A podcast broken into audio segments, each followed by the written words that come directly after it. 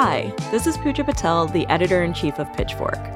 If you've listened to Long May They Run, we're guessing you love music as much as we do over here at Pitchfork. So today, we want to share a bit of our episode on the 1975's latest and polarizing album, Being Funny in a Foreign Language.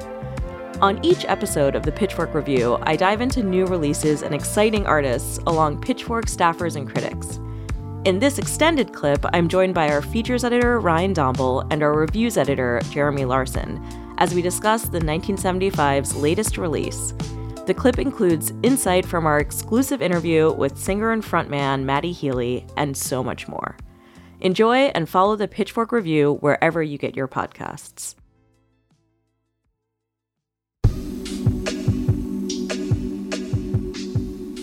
This is the Pitchfork Review the show about the musicians we're obsessed with and the albums you need to know right now.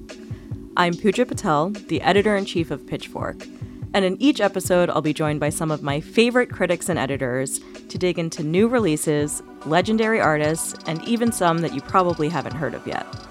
We'll share the thinking and the analysis behind what we do because, trust me, there is a lot that goes into each and every review.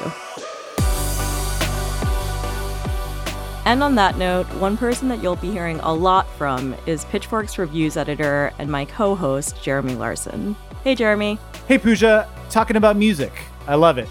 So I thought we'd kick off this new season with our favorite polarizing pop band, the 1975, and their new album, Being Funny in a Foreign Language. We featured them on a recent cover story and gave the release an 8.0. Whether or not you're a fan of the 1975, here's the deal. The band is made up of four guys from Manchester, England, and fronted by the moody and charming and sometimes controversial singer Matty Healy. They first got together in 2002 when they were in high school, playing punk covers under a bunch of different names.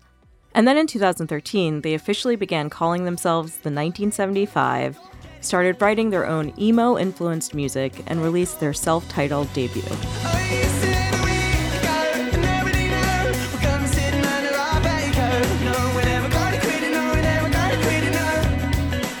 By their second album in 2016, the band had refined their sound and sharpened their wit to become a legitimate pop outfit.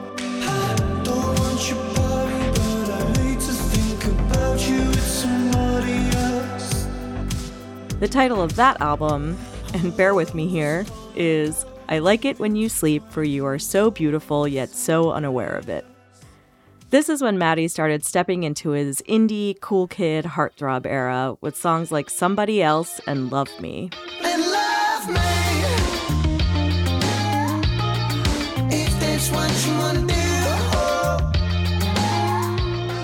Over the next few years, the band's music captured a generation in existential crisis. Their 2018 album, A Brief Inquiry into Online Relationships, became the voice of millennial angst with songs like Love It If We Made It.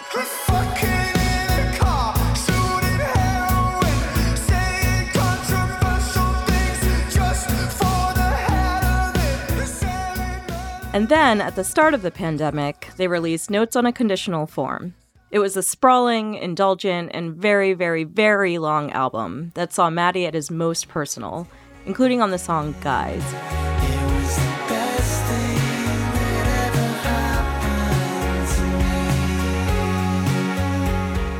All right, so let's jump into this. I feel like every 1975 album is self serious in some kind of way, but this one feels like the 1975 is trying to be taken seriously. Ryan, what was your first take upon listening to the album?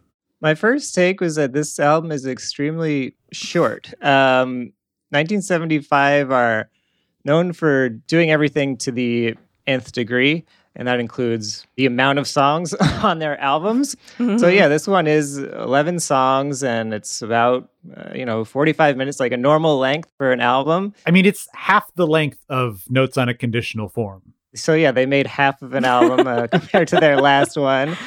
And I do think that part of that is, you know, they're getting older. They're in their 30s now. There's something self-consciously classic about this album. A lot of the photography is black and white. Mm-hmm. This is kind of their attempt to do something timeless, perhaps, whereas a lot of their previous music was very of the moment.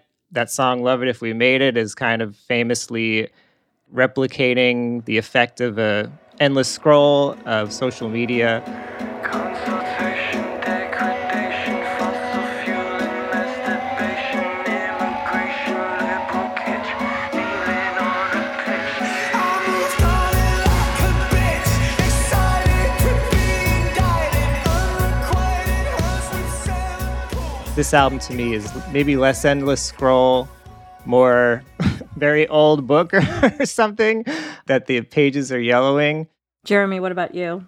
So when I first hit play and I heard the first track, the 1975, and I heard that little piano line, I was thrilled because here is this band who is known for sounding like so many other bands, like INXS and Fine Young Cannibals and Duran Duran and all of that. And here they are, like taking a page right out of LCD Soundsystem's book, a band who are also known for sounding like a bunch of other bands, like New Order and yada yada yada. And so I was like, oh my god, we are in the most self-reflexive uh heady amazing space. Like i am so glad to be back with my like neurotic man Matty. And then it opens with a boner joke and i'm like yes let's go. I'm so excited This'll get bigger if you know what I mean. I'm sorry if you're living you're 17. I heard it's on vogue to be super thin, but your friends aren't thick, so they can't come in. Feel I think he deserves a little bit of credit based on, you know, what he's done before. But like it'll get bigger if you know what I mean, is also, you know, the song deals with like the the decline of democracy mm-hmm. and like there's notes of climate collapse. And to me, like that line doubles as all the terrible shit that's happening now will get bigger. if You know what I mean? As well. So it's like it is a boner joke. It is also like a condemnation of humanity. And what better kind of boner joke is there? Uh, I loved that first track. And then we sort of dip into some of the other more romantic, sincere songs. And I started to feel the album sort of shrink musically. And uh, that's when sort of all of the excitement sort of like started to leave me because I think part of what I love about this band is their extra-ness and how little basically fucks they have to give. Uh, Right. When Matty is writing lyrics, when they are doing these very indulgent interludes and like I couldn't tell you what song 19 on Notes on a Conditional Form sounds like, but I sort of like love the effort that they're putting in there. Whether it works, whether it hits as hard as their earlier stuff, like I feel like that is something we can maybe talk about. Jeremy, for people who did not like this album, who would rather not with this album, what would you recommend they listen to instead? check out the four previous 1975 albums. You know, yeah, Billy Joel's Turnstiles. That has a lot of the, the what this this is going on with. I cannot believe that you are recommending that someone listen to a Billy Joel album instead of this one. That's what this sounds like to me. Like it just all the instrumentation and the mixing just sounds so Billy Joel-y or like Lionel Richie to me. If you don't like this, maybe you'll like Billy Joel. Ryan, what would you recommend for people who love this album? you know, one thing we were talking about was Huey Lewis's The Power of Love classic. 100%. Uh, another 80s classic. Another one like Don Henley, Boys of Summer, reminds me a lot of like some of the songs on this album.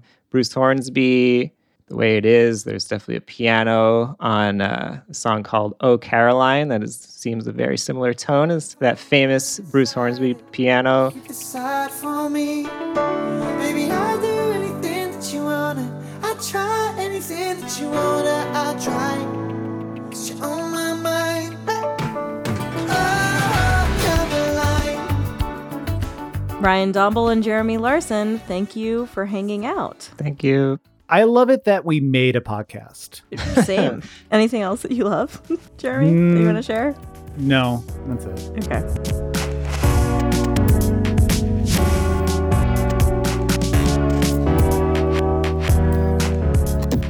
Hey, if you enjoyed this clip from the Pitchfork Review, be sure to listen to the rest of the episode, the 1975 Being Funny in a Foreign Language, and follow the Pitchfork Review wherever you get your podcasts.